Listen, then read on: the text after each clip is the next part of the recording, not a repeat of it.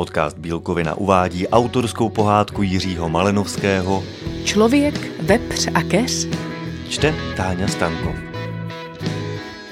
Byli, nebyli, zbyli či nezbyli, na malém opuštěném ostrůvku uprostřed transzemského oceánu s pádem tkaného závoje mlhy, hustého jak kouř z podzimních ohnišť, v nichž se pečou právě vykopané brambory. Po dešti, že snad opravdu i trakaře z nebe padaly. Ocitnuli se na stejném místě člověk, vepř a keř. Každý sám za sebe a před spolu. Tak blízko a bok po boku. Všude bylo pusto a mrtvo, na ostrově nic. Pouze jejich tři křehké živůtky. Mořské vlny zdály se jak lusknutím prstu znehybnělé. Nešuměli a netvořili pěnu u břehů. Větru jakoby došel dech a ptáci.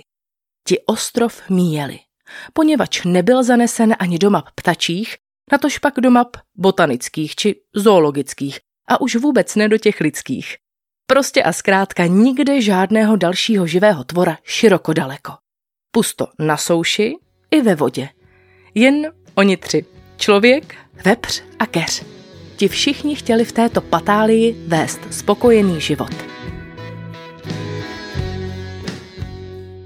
Když z nebe padal sladký déšť a slunce pak ostrov prozářilo svými zlatavými paprsky, kéř skvétal a záhy plodil své výživné sladkokyselé bobule úžasných barev a velikostí.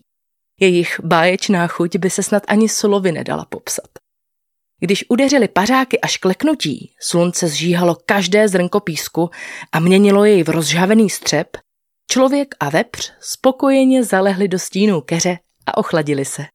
A když bylo zrovna poledne a úniku před žárem nebylo, natáhli se svými čumáky k bobulím a zavlažili hrdla jejich nebeskou šťávou.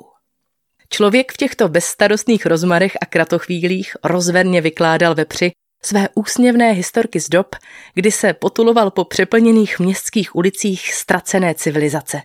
Občas vepře podrbal za ušima, či lehounce poplácal po pupíku a společně se oba od srdce zasmáli. A když se náhodou opojným plodům keře příliš nedařilo, protože sluneční žár byl příliš prudký, zašel člověk s vepřem provodu do nedaleké studánky, kde společně naplnili svůj proutěný košík, vyrobený z větviček keře a ostrovní hlíny a bobulovitý keř pečlivě zalili. Všem třem bylo moc krásně, symbioticky. Ze svého nového a dosud příliš nepoznaného domova se všichni tři společně náramně těšili. Když to ale přišla dosud nejtemnější a nejchladnější noc. Paměťová mapa rodu lidského, jež vznikla už někdy v dobách pravěku, poručila člověku do temné noci přinést světlo a hřejivý pocit tepla a bezpečí. Inu člověk se tak jal šmátráním k ostrovním břehům hledatě ostrý kámen. Když ho našel, Vrátil se a keř bez uvážení setnul. Z něj pak pomocí křemenitých oblázků, které na ostrov připlavil příliv, vykřesal mohutný a zářivý oheň. Člověk blaženě upínal své dlaně k plápolajícím plamenům a vepř si spokojeně nahříval své štětiny a radostně pochorchtával. Společně oba dýchali krásným a okamžitým potěšením, ale jen stěží si dokázali vůbec uvědomit, že jejich následující den se bude linout v tónech hlubokého zármutku. Keř už nebude jejich parťákem. Keř se za mrazivé a temné noci změnil v bělavý popel poté, co poskytl člověku i vepři hřejivý azyl u svých plamenů. Jeho torzo už jen slabounce doutnalo. Slunce ale znovu vysvětlo a oba zbývající obratem zjistili, že se tak spálením keře podřezali větev pod vlastním bytím. Nebylo už totiž superbobulí, které jim dosud sytily žaludky a uspokojovaly choutky. Na ostrově už nebylo ani stínu a ochlazení pod obsypanými větvemi blahodárné rostliny. Vepř i člověk na sebe smutně koukali a po čumácích jim tekly slzy z dojetí nad tou skázou a neuvážeností. Pak přišel hlad a úmorné vedro. Inu člověk tak začal pošilhávat po vepři. Náhle v něm už neviděl svého dobrého společníka a kamaráda, ale spíše zdroj své budoucí potravy. Řekl tedy důvěřivému vepři, že keř zkusí vzkřísit z popela. Ale aby se tak mohlo státi, musí společně zajít naplnit košík vodou. Už v ten okamžik ale člověk podle v ruce tisknul tentýž ostrý kámen, kterým setnul i keře. Hladový vepř, toužící po nových bobulích, mu slepě uvěřil a ke studánce ho následoval. No a stalo se tedy, že od studánky vrátil se živ už jen člověk. Za kopito za sebou táhnul bezvládného vepře a brázdy písku se barvily do ruda.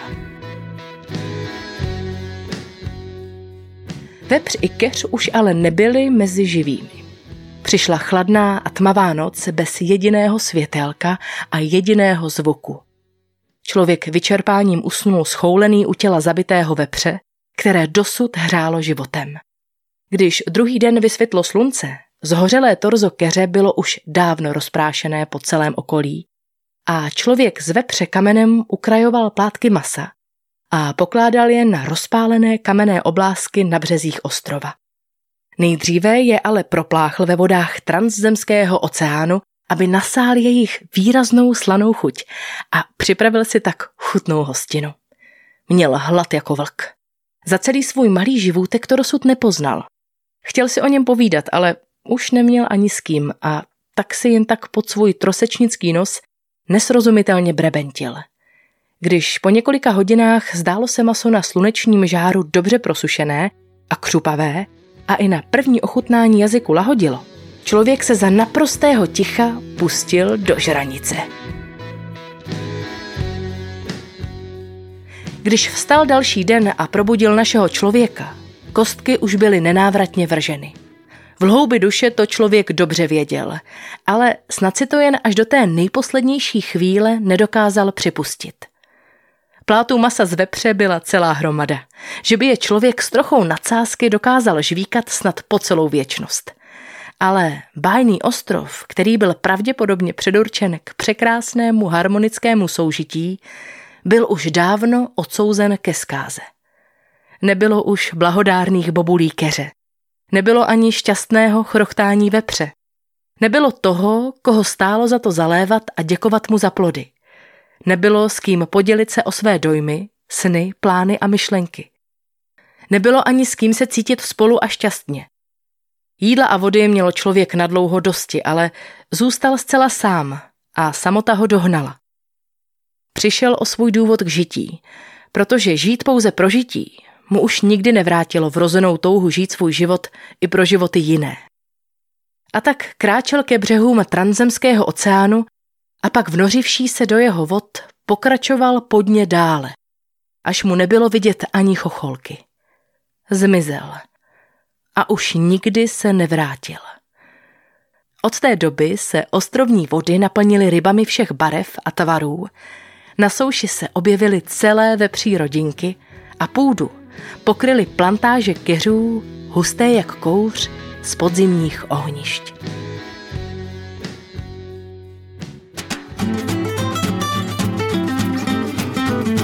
Pusťte si bílkovinu do svých uší. Odebírejte tento podcast ve své oblíbené aplikaci. Informace a souvislosti o veganství i udržitelnosti v neudržitelném světě.